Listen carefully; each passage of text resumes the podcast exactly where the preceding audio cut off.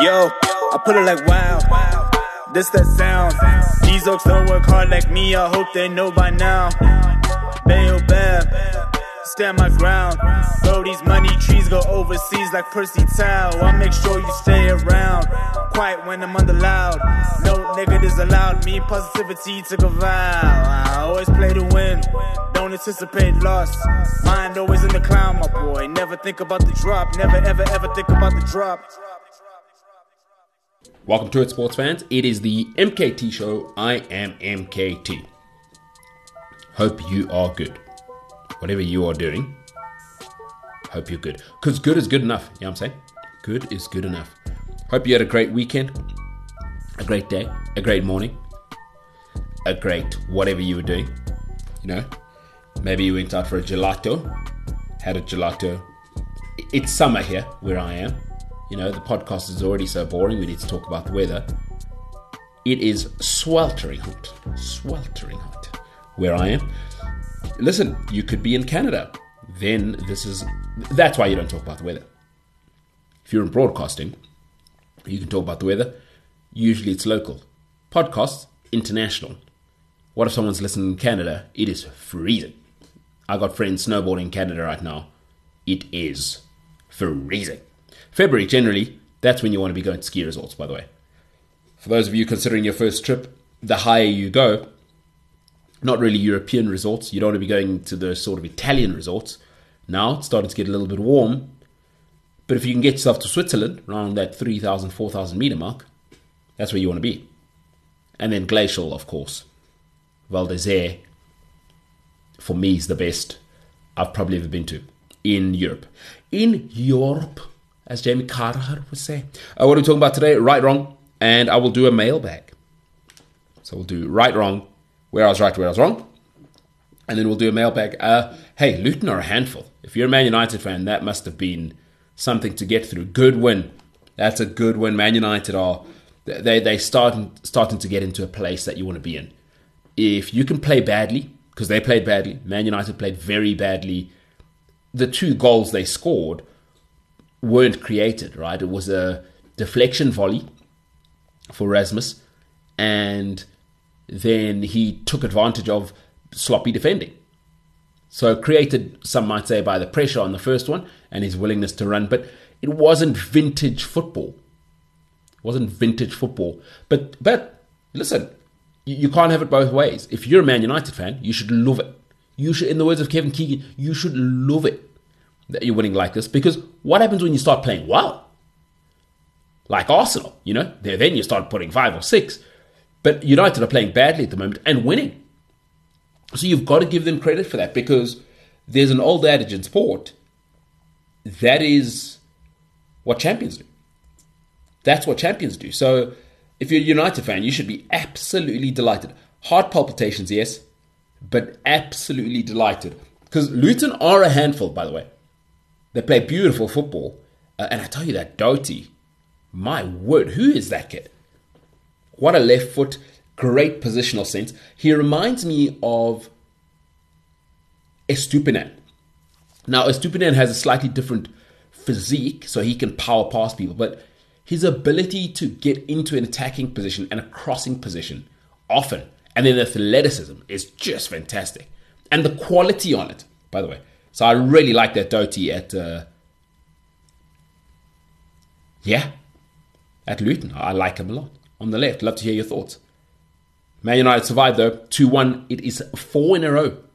Four in a row for Erik Ten Hag and co. Luke Shaw injured again. That's got to be a problem. That's got to be a problem. Love to hear people what people think. MKT inspires, otherwise MKT at the MKT show. Uh, if you have not subscribed to the YouTube channel, go ahead and do that. They, yes, that will matter soon. You, you should go ahead. If it's your first time listening here, uh, I get we get more listeners on here. We get about six times more listeners on the podcast than subscribers on YouTube. But what I would say is go and subscribe to the YouTube page, put your notifications on because things are unfolding. We just go and subscribe to the YouTube page and, and put your notifications on if you watch the show and have done before. And if not, if you're a YouTube person, go and subscribe. The MKT show on there as well. Look out for things to come soon.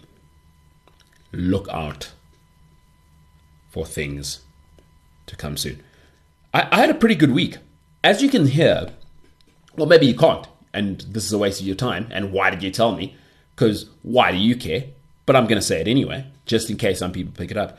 People might go, Oh, you sound a little nasally. I said, Yes, that's because I've been sick for two weeks. Has that stopped me training? Absolutely not.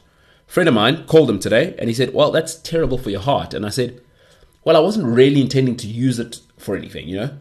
I'm not like, I'm not in love with anyone. And I don't have any kids. So I, I, don't intend to use my heart. What happens if half of it gets damaged doesn't really matter, which is not the way to approach it. But I, I'm one of those people, especially with exercise. Like, if I don't exercise, I, I mean, I spend a lot of time on my own anyway. But when I don't exercise, I'm extremely unhappy. I'm, I'm not, I'm not one of those people who can just go, oh well, I, I, like I don't play video games. I don't. I mean, I, I read but like, what else am I doing? I like I don't. To be honest with you, I don't really enjoy going out. Like I'm a stay-at-home person. If I'm going out, it's lunch, dinner. I want to go home. You know, I don't do I don't do clubs anymore. What am I doing? What am I doing? So I, am and also I exercise on my own. So for me, my exercise is running or the gym. But so I'm not like oh, let's get out there and do a group yoga session or whatever. No. Uh, people always say to me, oh, you are you part of a running club? I'm like, oh, that sounds like my nightmare. Because I'm not really a lifestyle person, you know? Not really like, oh, let's get out there and chit chat. Oh, chit chat about what? I already know the people I like. I already have friends and family. Don't worry about it. So I'm not really lifestyle guy. You know, I like to think I'm polite if I see people, but I'm, I, don't, I don't want to hang out with you and your girlfriend. No, thank you. Uh, like, you know, I have a lot of friends and relationships. Like, I'm not going out with them for a chit chat and laugh. Like, I'll go out for dinner and then dinner's done. I'm going home. You guys can stay for the chit chat and the laugh. Like, I'm, I'm just that person. So, the, but the one thing that I love more than anything is exercise. I just love, I mean, running, nothing's running. You know, no, nothing's playing football. That's the best one but running's now the one.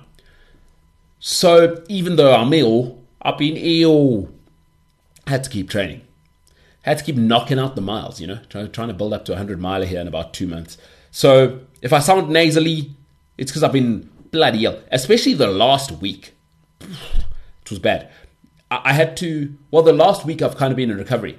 Two weeks ago, I was literally, I, I would go out for a run come back, eat breakfast, and then sleep the whole day, just because I was I was really bad. I think I might have I might have had COVID. I remember when I had COVID. I, have uh, I think I've had COVID twice. I had the, these symptoms, especially the first time. You know, so I am vaccinated. I don't know if that makes a difference. You know, being biased to the sciences, I would like to think it does with some of the evidence that's come out. But you know, I was still able to run, and although I was feeling dreadful, ter- really, really terrible, I was still able to run, which was nice. Otherwise, otherwise, then I really would have been grumpy. Not only sick, now I'm stuck at home doing nothing. Oh, and I'm not a do nothing person, you know. Like I'm on my own. I'm perfectly happy on my own. I don't get bored. Like oh, I'll read a book. I'll play some Sudoku. I'll, you know, find something to do. Find something to read. Find some work to do you know, I, like I, I'm, I'm really fascinated by the world, so I'm never bored. I am never bored. There's always a YouTube video to find. So, yeah, that, that would have been terrible if I couldn't have exercised. So anyway, if I sound nasally, that's what's going on on the back back end of some illness. The the phlegm's gone, which is good. I, I've just got a. I'm just bunged up in the nose now. Bunged up, as they say, up north in England the north of England, they say he's always so bunged up. I'm bunged up, but I feel fine. I, I feel like eighty percent because I went for a pretty long run this morning. Ran twenty eight k's. I still don't feel like I'm at my apex You know, when I'm fit, I'm enjoying it. Like yesterday and this morning. So I ran 28 yesterday, 28 this morning. It was a slog. It was brutal. And it was the, it was even worse 2 weeks ago. Like then I was really sick. Like badly sick. I had to I had to get home and I was just sweating buckets. So, you know, not to be done at home. This is not medical advice by the way. Clearly. Like if you have a heart attack because you're exercising, I did not say you must carry on doing that. There's a good chance I could have had a heart attack. Because that has happened, by the way. COVID, I'm running, oh no, heart stops. Real story. Had actually had a friend. Happened, um, happened to him in Plett. Yeah, boom, collapsed. One of the fittest people I know. Could have been me. Anyway, I didn't die. I'm just sick. I am just sick. All right, get into the show. Uh, the Proteas got humiliated. And I thought Shukri Conrad gave one of the most disgusting press conferences I've ever heard in my life in international sport. I I've got a problem with you, you know it's a challenge for me being South African because I'm outward facing, you know. So I I have to be honest. Most of my friends are are European or American because I connect better with Swedish people and Americans than I do with South Africans because I don't believe in modesty. Like, don't there's no prizes for humility. I, I've never understood the South African mentality of thinking small and just being happy with your lot. Like, it, it drives me crazy. Anywho, that is to say, Shukri Conrad thinking there's life lessons to be learned in a Proteas shirt, praising Kane Williamson and saying it's a great experience for his young and older guys. I'm like, dude, what are you talking about? Like, Shukri, what are you talking about? Even if that's what you think, you're not coaching a high school team here, dude. Like, the, this is not this is not the Tiddlywinks, like under 20s or emerging Springbok or under 19 or the Lions or whatever, dude. You are coaching the international team. Like, if I'm the first team, guys, now to give some context, New Zealand uh, beat South Africa 2 0 in this test series. It's South Africa's C team, essentially. Which isn't the point. Like, the, the losing, I, I, whatever. That, I'll talk about that a bit later. But for Shukri Conrad to start becoming philosophical about life lessons at international cricket, I just, I, I resent that. He doesn't seem upset. Like, there's just nothing about him that feels elite. And he spoke with like again that South African humility as though like I'm just happy to be here. I'm like that it's such a bad look. And if anybody doesn't think that, I don't want to know you. Like not at this level. High school coaching your kids fine. What is he talking about watching and marveling at Kane Williamson? Dude, you have to play against this guy. Like, you can just say he played well. Okay, move on. Like, the guy is just like eulogizing about this guy. I'm like, oh my goodness. But this is why South African cricket is, it's the worst it's ever been. Like, our first team's not much better, by the way. Like, a, a lot of people pretend the Proteas are like in a good place in, in any format of the game. They are not. They are not. The Springboks and the Proteas. The Proteas are now closer to Bafana Bafana than ever. And I'm not just talking about this, but when you employ a guy like that, uh, what are we doing? There is no way Bob Woolmer is giving it that one. Bob Woolmer is coming in there heated, going, I cannot believe how badly we've played. Doesn't matter if it's the D team or the B team or the C team or whatever. I don't care. This is the Proteas. That's the standard. Like, Rassie Erasmus isn't happy when he rotates his team and they lose. Like you saw it with Bafana Bafana, right? It, and it's the same thing. They got to the semi-final of AFCON, and they want people to come fill up the airport. I'm like, for what? They lost. Like for what? What are we? Why am I going to the airport to see people that lost? This this idea that I have to support you even if you're substandard. I'm sorry. And also, Bafana Bafana, it's the first time since like 1996 You've been half decent. Don't give me that. Don't give me that. Uh, the, the, this thing of we have to go and support Bafana Bafana and the Proteas and just back them. Not at that level. High school level, development level, fine. At that level, I, I just I don't want to hear it. It's a performance based industry. And what makes me even more sick is people saying, oh, you must think about the pressure. I hate that argument so much. You know why they get paid 5 million rand a year? Part of the skill set you have to have is dealing with pressure. So I'm so sick of people going, oh, shame, what about the pressure? That's what he gets paid 5 million rand for. Otherwise, you know what they'd do? They'd pay him like you and me, and he would earn 300,000 rand a year. Right? That, like most people in a middle income job earn 300,000 rand a year, pay their taxes, and go home. All right? And I've never heard anybody going to an accountant and going, "Oh, can't believe you didn't handle the pressure." I have to say, talk about it on Twitter. But these guys earn five million rand a year. They've chosen a public-facing job and they've chosen to represent their country. So I don't want to hear excuses. Don't make excuses for millionaires. Do not stop doing that. I don't know when this started. Like we're protecting millionaires more and more. Like what is that? What is that? Why does why does Shukri Conrad and his love of lovable bunch of losers need to be protected by people? Support doesn't need to be blind because you know what uh, you know what one of the things is.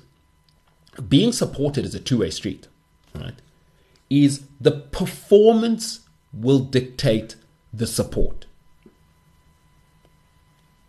And even if the Proteas weren't winning, if they were gutting it out, they lost to New Zealand, you know, five days, both tests, you know, ugh, Kane Williamson made a brilliant 100. But they conceded 500 in the first series, and then they lost on a fourth day, or bowling second, by 200, by eight wickets. Like, what are we talking about? They got absolutely hosed.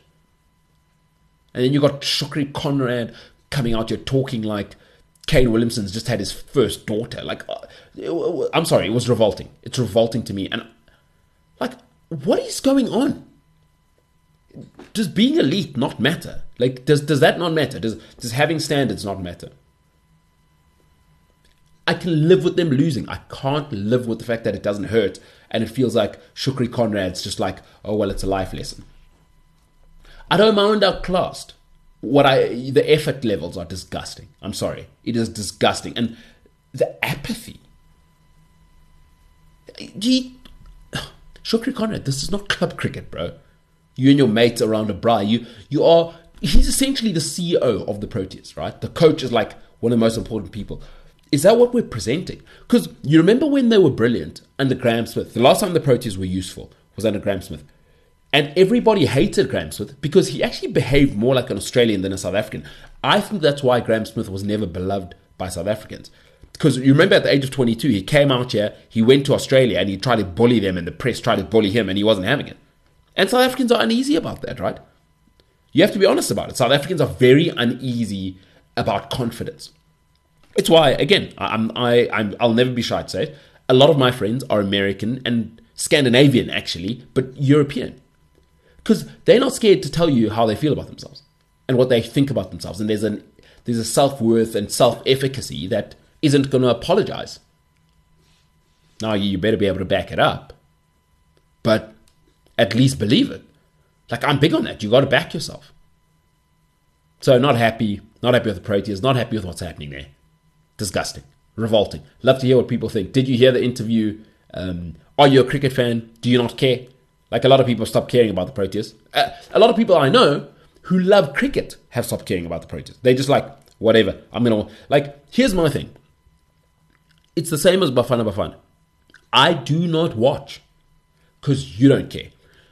I'll tell you a quick story. When I was younger, I went to go play a football game, and my father came and watched and picked me up, and we lost. And he asked me how we felt, or how I felt, and I was like, meh, and he, I, I kid you not, he literally pulled the car over and he said, I have other places to be and other things to do. If you don't care, why should I care? Like my my father's like, I can just send someone else to drive here, and that had nothing to do with only caring about winning. But when things don't go correctly, it should hurt you. I've said it before on the podcast. You may have, if it's your first time, by the way, welcome to the show. But my father was very hard on me, like very super hard on me. That's why I achieved on the sports field. He was hard on me with academics, but I was a dum dum. So that wasn't going to work out. My sister got all the brains, if you know what I'm saying. So I'll never forget that. So my relationship with Bafana Bafana and the Proteas now is you clearly don't care. Like the CSA don't take it seriously, the Proteas don't take it seriously, international cricket doesn't take us seriously. Bafana Bafana haven't taken us seriously for me since 1996 because I was alive for that. I watched it, by the way. So if you don't care, why should I care? And you can use that analogy, it works across the board. Right? I if you don't care, why should I care? That's my that's how I feel about the Proteas.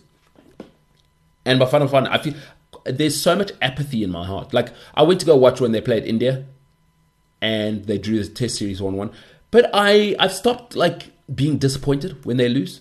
It's just like oh okay, like like the World Cup semi final. The only reason I was disappointed was I was going to go to the final, but I wasn't heartbroken because it doesn't feel like the Proteas care. It doesn't feel like the players care. It doesn't feel like the CSA care people are just retiring. Like Quinton de Kock just thinks he can walk off into the sunset. Like, and, and listen, there may be reasons for that. See, listen, if I had to play under the CSA's, um, I can't even say stewardship, like madness, I get why Quinton de Kock would rather go make five million dollars in three from every league and play cricket for six months of the year and then relax.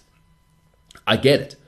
But again, if you don't care, I don't care. So what he's telling me is he cares about IPL, he cares about, and go get your money. I don't care. Great. You don't care? I don't care. Great. We're both out of it. The relationship has uh, ceased to exist from both sides.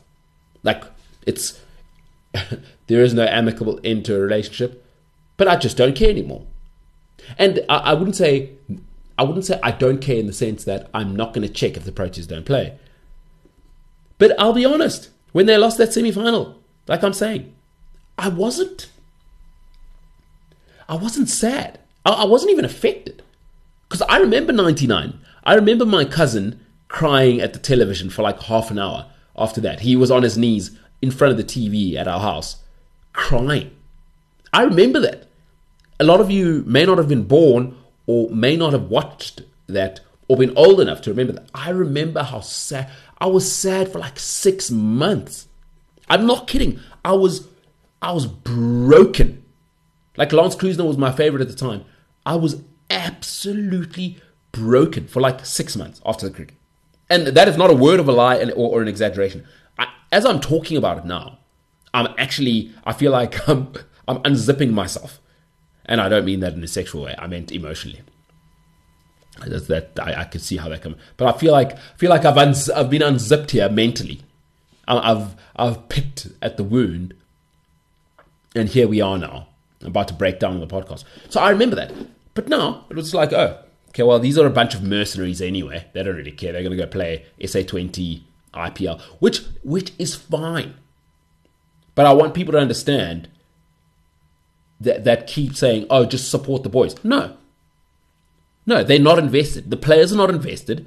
They want to go get their money. The CSA runs it like a spaza shop. So screw you guys. Screw everyone. Screw everyone. Let's let's all walk away then. You don't care. I don't care. Okay, there's nothing to talk about here. No, what do they say? No problem or, or no solution, no problem. Because I don't see a solution between fans and the Proteas. Like these players are going to keep going to IPL, to this, that, the other, and leaving us to watch this, the D team. Because that's what's happened here, by the way. For those who don't know, the reason the C team is there is SA20 was on. And I would imagine these players are earning six, seven million dollars to be playing here, or, or whatever it may be. A million dollars for six weeks cricket. Don't blame them, but I am out. Shukri Conrad, what a joke. What a joke. Uh, let's go to West Ham. Um, I saw something incredible on Sky Sports. I saw West Ham fans saying Moyes out. Now they've lost three games in a row, and obviously they took what five against Arsenal, and they then lost again this weekend. And I'm seeing Moyes out banners. I don't understand this. I, I do not understand this because this is how relegation happens. Why do they want to live beyond their means? My thing about it is the, the guy just won your European trophy less than six months ago. So let's, you know. So, so West Ham, just get this right, won. You're in the Europa League. He's in eighth place in the Premier League. Above Chelsea, above Wolves, in contention with Manchester United for the top six. What, what is going on? Is it is there a generational divide between people like me and the current fans? What is going on? Why are West Ham fans calling for West uh, for him to get fired? What what happened? This might be he may be the greatest manager West Ham ever had. And let me tell you the reality if you're a West Ham fan and this type of fan or this type of club. You are a top top 12 club. Like this is what you are. West Ham aren't spending 500 million pounds. 600 million pounds every window. You're not Manchester United, you're not Man City, you're not Chelsea. You're you're not Arsenal. You're not. You're a club that should be delighted to be in the top 13 every season. Top 13, top 14, stay out of relegation. That's just what West Ham is. There's nothing worse in the world than people not being self aware. If, if I thought I was as good looking as Idris Elba and I was heartbroken because a girl picked Idris Elba over me, what would that look like?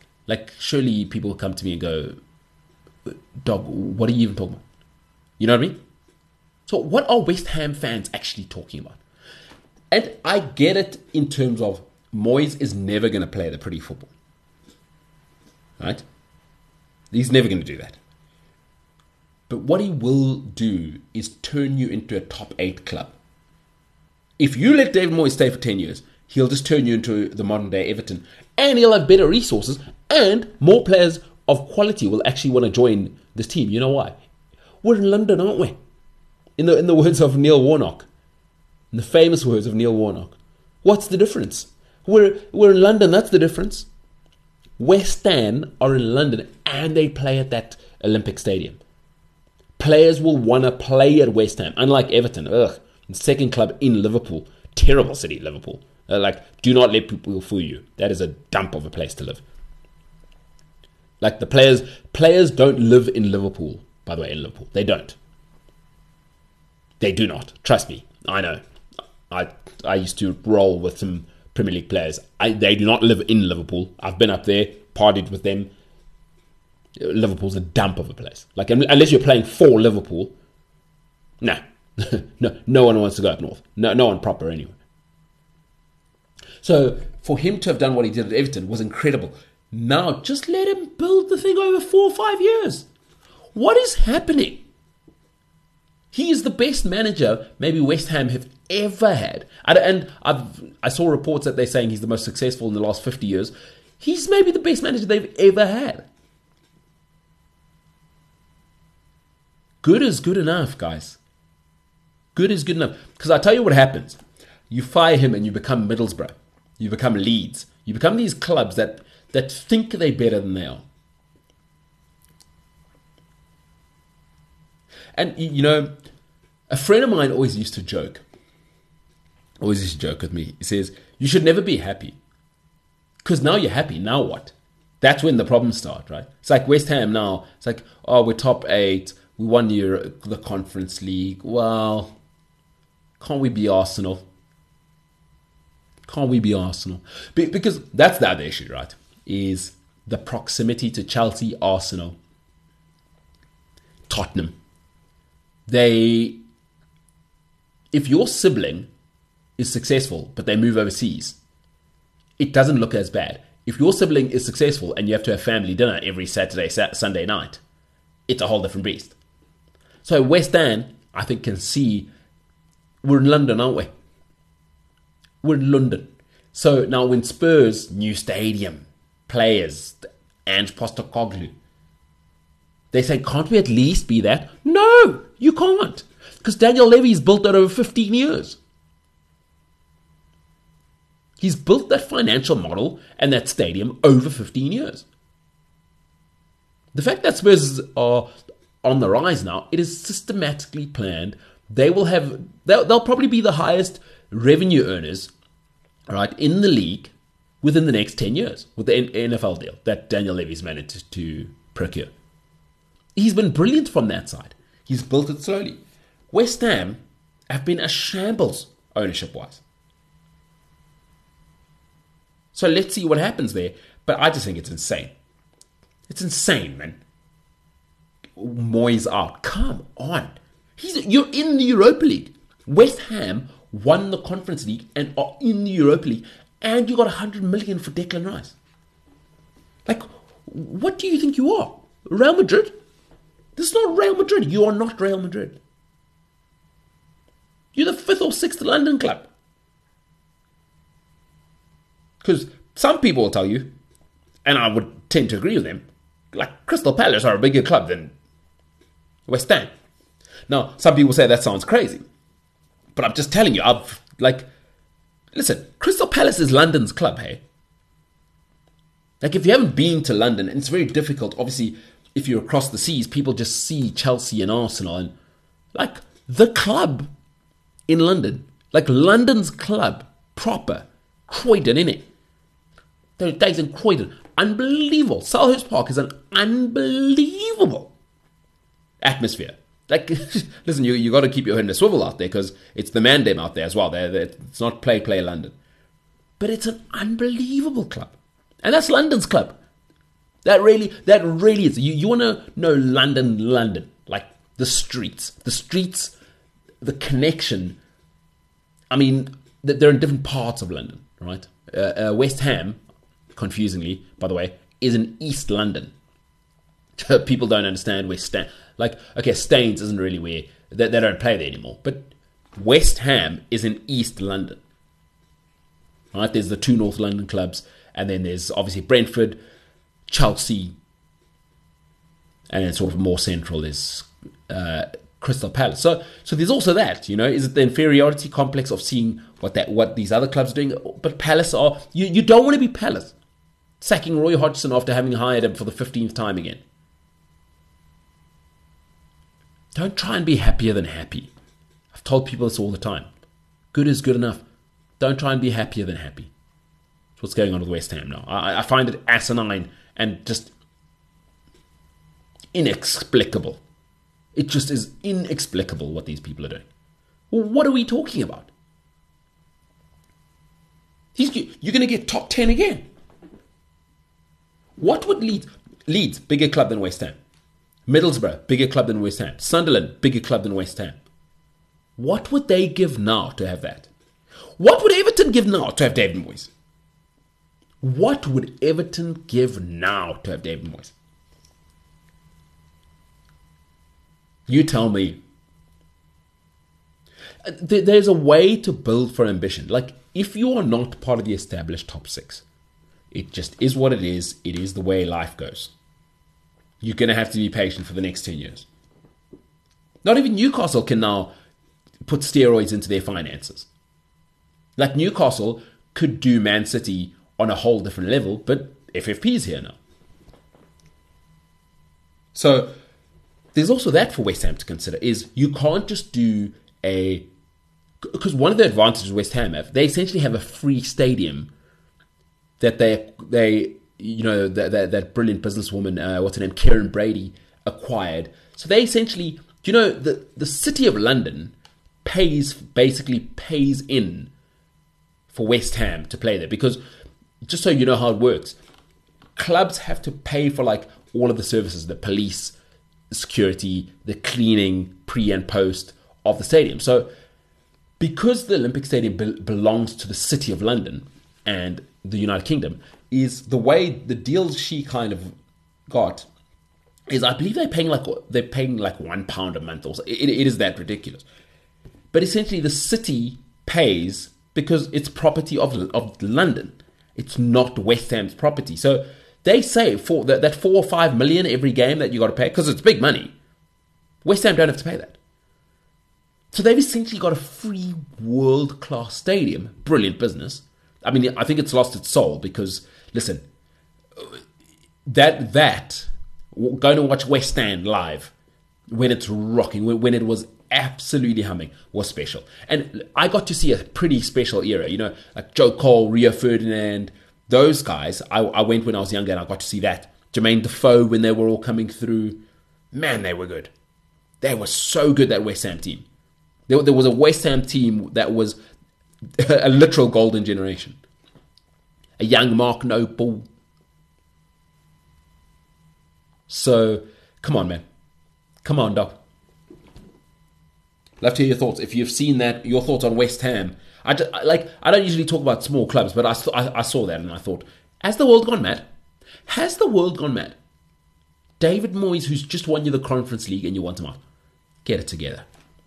Pull yourself towards yourself. All right, as I do every single Monday on the podcast, I tell you where I was right, where I was wrong. So if you are new to the pod, do subscribe to YouTube, by the way. Go get across the MKT show. Every sort of throughout the week, I make calls, you know. But unlike most people, I'm happy to tell you when I'm wrong. So every Monday, I tell I tell you where I was right, where I was wrong in terms of my predictions, and it's important to do both, you know. I'm I'm a truth broker, an honesty broker of sorts, a taste maker, if you will. And you, you got to be willing to go to the people and say, hey, I was wrong. You know, that's what greatness does. So I'm not, I'm not saying I'm the greatest human being ever to live, but I'm starting to show some of those symptoms in terms of my behavior and my willingness to be right and to be wrong. All right, uh, let's get into where I was right. Um, Spurs only have one plan. Hey? I like Ange Postecoglou, but what is Plan B? You didn't have your left back Udogie, and I mean he's got the biggest clown ever uh, at right back now. you you can't have that. We can't do that without Pedro Porro. Uh, Porro. And, and there's no plan B. Like this is how we play, so we're playing that way. But Davies is probably a better centre back, or actually a more traditional left back. Whereas Udogie is a flying left wing back in the modern sense. Davies just doesn't have that dynamism, power. He's got a terrific left foot on him, but he just can't get there. And then, no, you, you have Pedro Porro. All right? You have Pedro Porro, and, and that's it at right back. Everything else is a joke. So I was right. And Postecoglou only has one plan, and now they're starting to lose. It ain't looking good, bruv. Uh, where I was wrong, Arsenal on fire. I said they they don't have a striker, so they can't score goals. They've got the second best attack in the league. 11 goals, two games. Incredible. I was wrong. The Gooners, they're, they're coming. They are coming. Where I was right, Bazball's useless. They lost. England lost the third test by 434 runs. Uh, it's embarrassing. Like, it's embarrassing. You, you just you can't consistently go to England and think you're going to do that. Like, come on. Come on, guys. 434 run loss. Will not change the approach. Like, it's a dust bowl. Unbelievable. Uh, I, was, I was right. Uh, where I was wrong, Harry Kane has made Bayern Munich worse. They're worse. They, they are worse. F- forget about Thomas Tuchel. Forget about all the other stuff. He's made them, they are worse. And he's the change. Like, Harry Kane is the big change. He, 100 million, record signing. They are worse. I was wrong. I thought he'd go there and they would walk the league. It, it ain't happening. Uh, they are worse. Terrible. Uh, where I was right, Erling Haaland is learning. They call it a sophomore slump in America. Year two. This isn't Germany, my man. Now, I jumped the gun last year. I didn't think he'd do what he did. But I said, this is the Premier League. It finds you out pretty quickly. Listen, there's too many smart people. The best of the best are in the Premier League. People watch tape. They see your tendencies. This is this is not that league, right? This is not that league.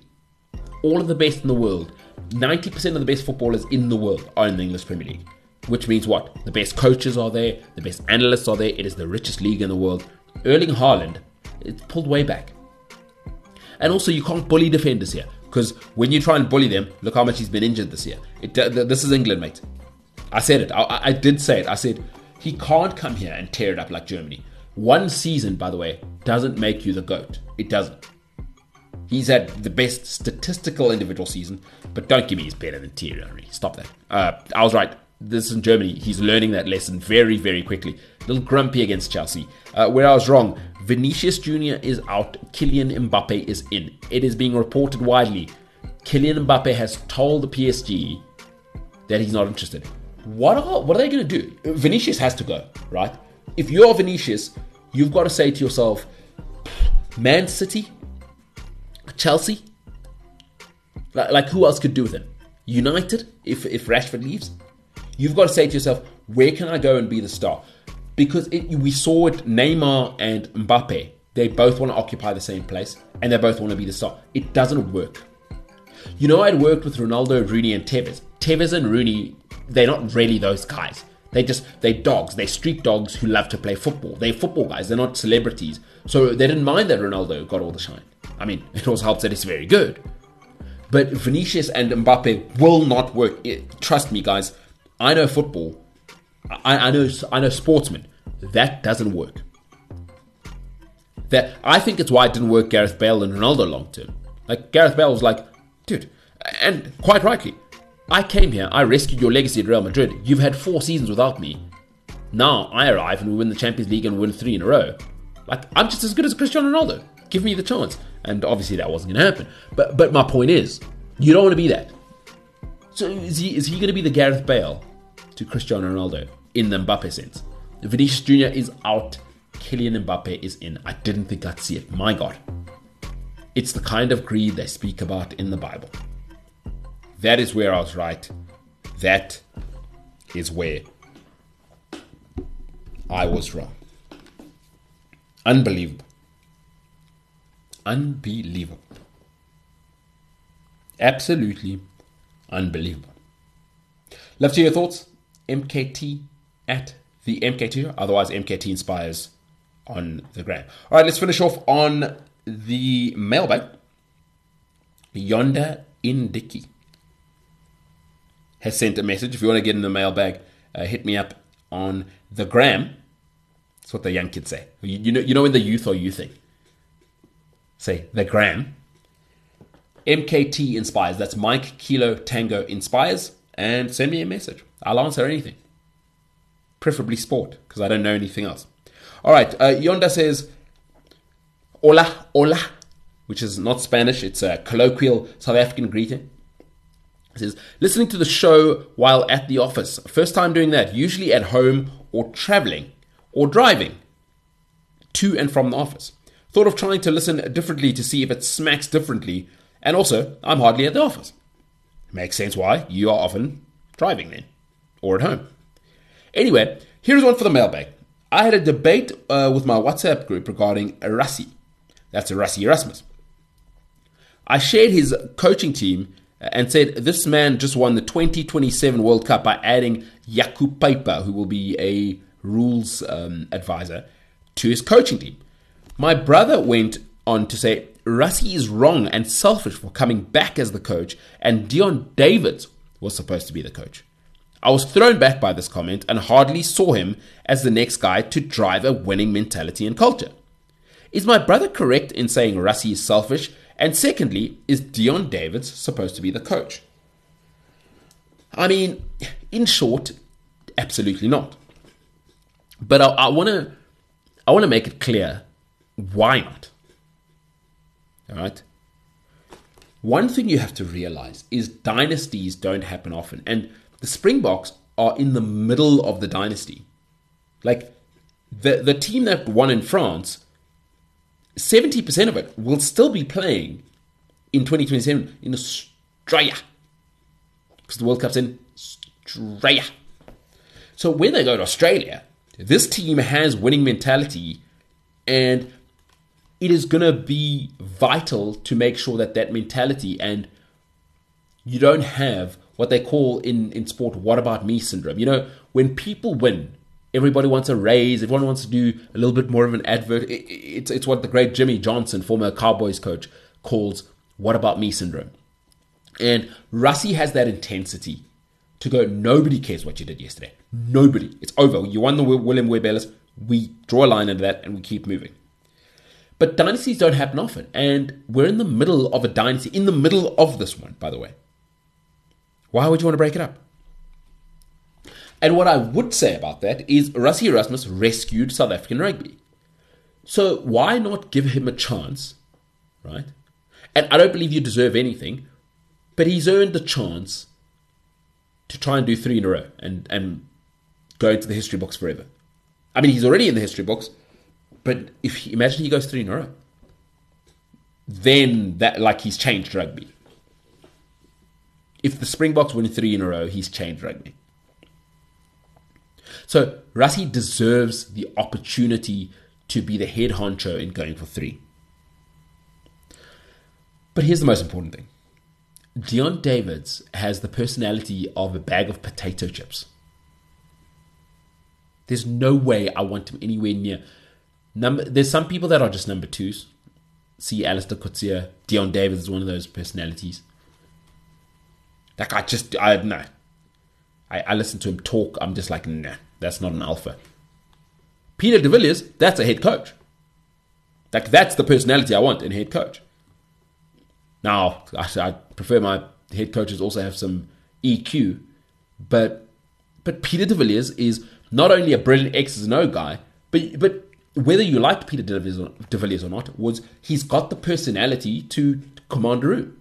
Like you can you can tell that's a leader of men. Peter de Villiers is a leader of men, whether you liked him or not. And I think a lot of the time it was just because he had an annoying, an annoying voice, or what some people called an annoying voice.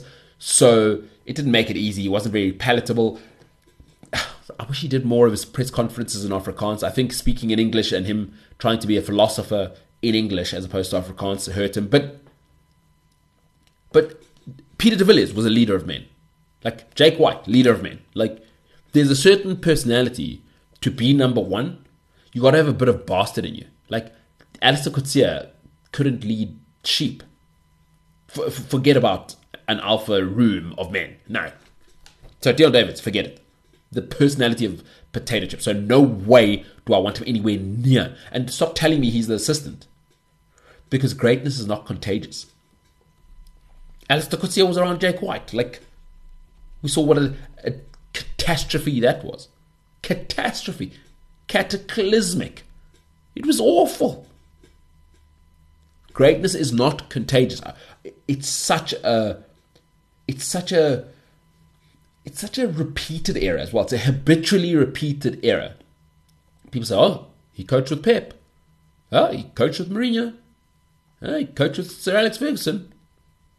Mm, some people are meant to be number twos.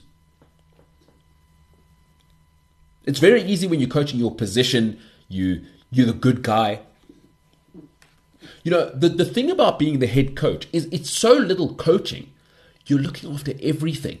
Now so and so's having an issue with his wife. So and so had a DUI. Like the president of your biggest sponsor wants to see you. The the TV channel wants to make a documentary. Like you got to look after all of it. Right? Being the head coach, there's a reason why most teams keep it feels like people recycle the same managers in football, rugby, cricket, whatever. There's only so few people who can lead an alpha bunch of men. Like there are just there are only so few. And I want to finish off on this. Why the personality thing is important. The Boks don't need a coach. They need a psychologist. They need somebody who can just handle the personalities. Because we're not short of talent. The Springboks, that's why our players, our, our C and D players, go and play international rugby and they're Scotland's best player. Like Ireland's greatest flanker in the last. I mean, I, I like Peter O'Mahony, but uh, I forget who your boy was, this other the Afrikaans boy, um, who they thought was like, you know, like Jerry Collins, and he was getting nowhere near the Springbok team. But our players go overseas, we produce such great rugby players. So you don't really need X's and O's, guys. We got lots of those. What you need is people that are going to set a culture and not try and be popular. It's what I love about Rassie. He's not trying to be popular. He's trying to lead. Stop trying to be popular. That's for politics. If you want to lead in elite environments, make the right decisions. And by the way, you don't always have to be perfect. A mentor of mine once told me when you make a decision, it doesn't have to be the right decision. But when you make a decision, you make that decision right.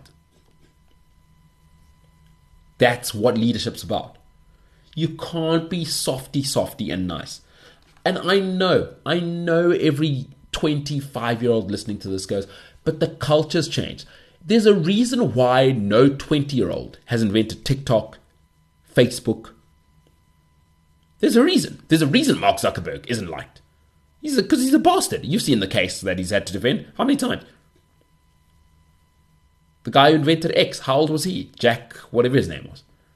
There's a reason why in this generation, if you don't believe me about the change in culture, everyone says, oh, toxic masculinity, blah, blah, blah. Name a company in the last 15 years that has changed the face of the world. It, it isn't going to happen because everybody wants to be nicey nicey and he, she, like I have to care about your identity politic and what skin color are you and are you is the male female composition of the staff right? Uh, Elon Musk does not care about that. Like, get in here. You went to Stanford, I see. I see you got perfect grades. Get in here. Here's $5 million a year. What do you think about that? Go and make my Chinese production line better or whatever. I, I can't imagine he speaks like that, but I'm not Elon Musk, but you get what I'm saying. Like, Rassie Erasmus is Elon Musk like. Trust me, I know people who work in the Springboks. it is not a picnic. Ever. It is not. He is hectic. Rassie Erasmus is hectic. But he wins. You know why he's hectic? Because he wants to win. Allister Coetzee tried to be everyone's friend. No, doesn't work. And yes, every youngster now wants to work in an office where they just feel appreciated. I'm like, oh my goodness. Again, I have to explain it. I am biased towards alpha male men, like patriarch, strong, because I was raised by that kind of father, and and I am my father's son. I'm very biased. I'm not. I'm not a softy, touchy feely person. I'm not. I don't have that in me. I wasn't raised that way. So it is. I am what I am, and I'm biased to that. So I must be clear. People like Rassie Erasmus have my vote because I like that kind of leadership. I don't like. Let, me tell you what my father used to say. This is the kind of household I was brought up in. And this is how I think now. So it's also, there's a reason why I think I'm on my own more often than not because some I haven't met many people that can connect with this kind of thinking. My father used to say to me, the world is a better place when people do what they're supposed to do and they don't expect to be rewarded for it. Like, just do your job. Stop wanting a pat on the back and a congratulations all the time. Like, you earn a salary. Like, you're going to get a bonus on the 13th check. Like, why do people want like a pat on the back so much? Now, some people, again, I'm just giving you context of what kind of person I am. It's what I like about sport. Like, at the elite level, those coaches do not want to hear every Tom, Dick, and Harry. Oh, but what about me, coach? Oh, just shut up. Shut up and get on with it. Like you're part of a team and we will move on from you. That is the Springboks. And that's what you need. And that's what it was under Hansen. That was under, that's what it was under Graham Henry. Those environments are not there to coddle you.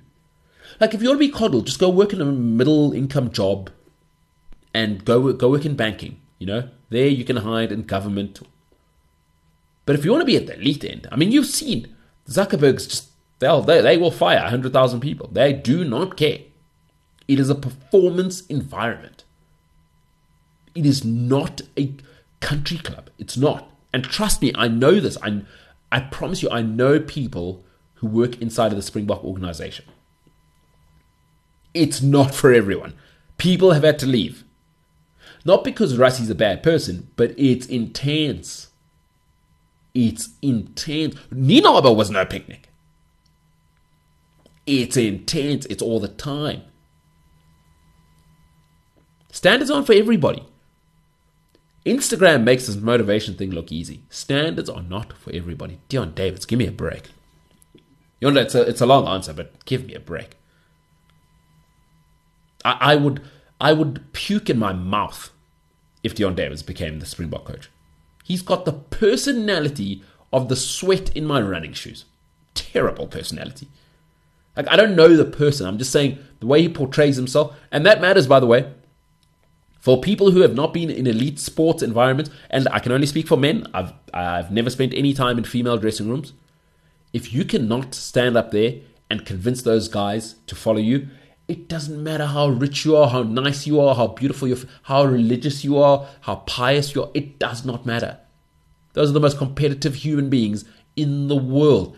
If you cannot get their buy-in, and if you can, if you cannot scare them a little bit, got to be scared of your coach a little bit, right? It's part of it. Fear matters. Fear is a part of leadership. If you can't do that, you're finished. Trust me, you are finished. You're dead. You cannot lead a room of men and stand in front of them and have them go. Because here's the thing, by the way. Let me tell you something. Men will test you. Sportsmen will test you. Alpha males will test you because they want to see. Because everybody, all those guys want to be the lead dog, right? And they'll test you. They'll they would have tested Rassie at the beginning. Breakout behavior here. Say this here and there. Start chirping behind. There, there, there's many ways. I've seen it. And if you can't stand up there and command them, you're finished. You, you're dead. You could be, you could be Graham Henry, Rassie Erasmus, and Steve Hansen rolled up in one as an X's and no coach. If you cannot lead the men, if they cannot get behind you, if you cannot speak in front of a room of men, you're finished. You are finished. Trust me, fam. Deon Davids, get out of here. Get out of here. I mean, what a mess. What what a mess of South African rugby is there. So I disagree with your brother. No way. I, I don't want to see Deon Davids anywhere near. Assistant coach, fine, which he was before.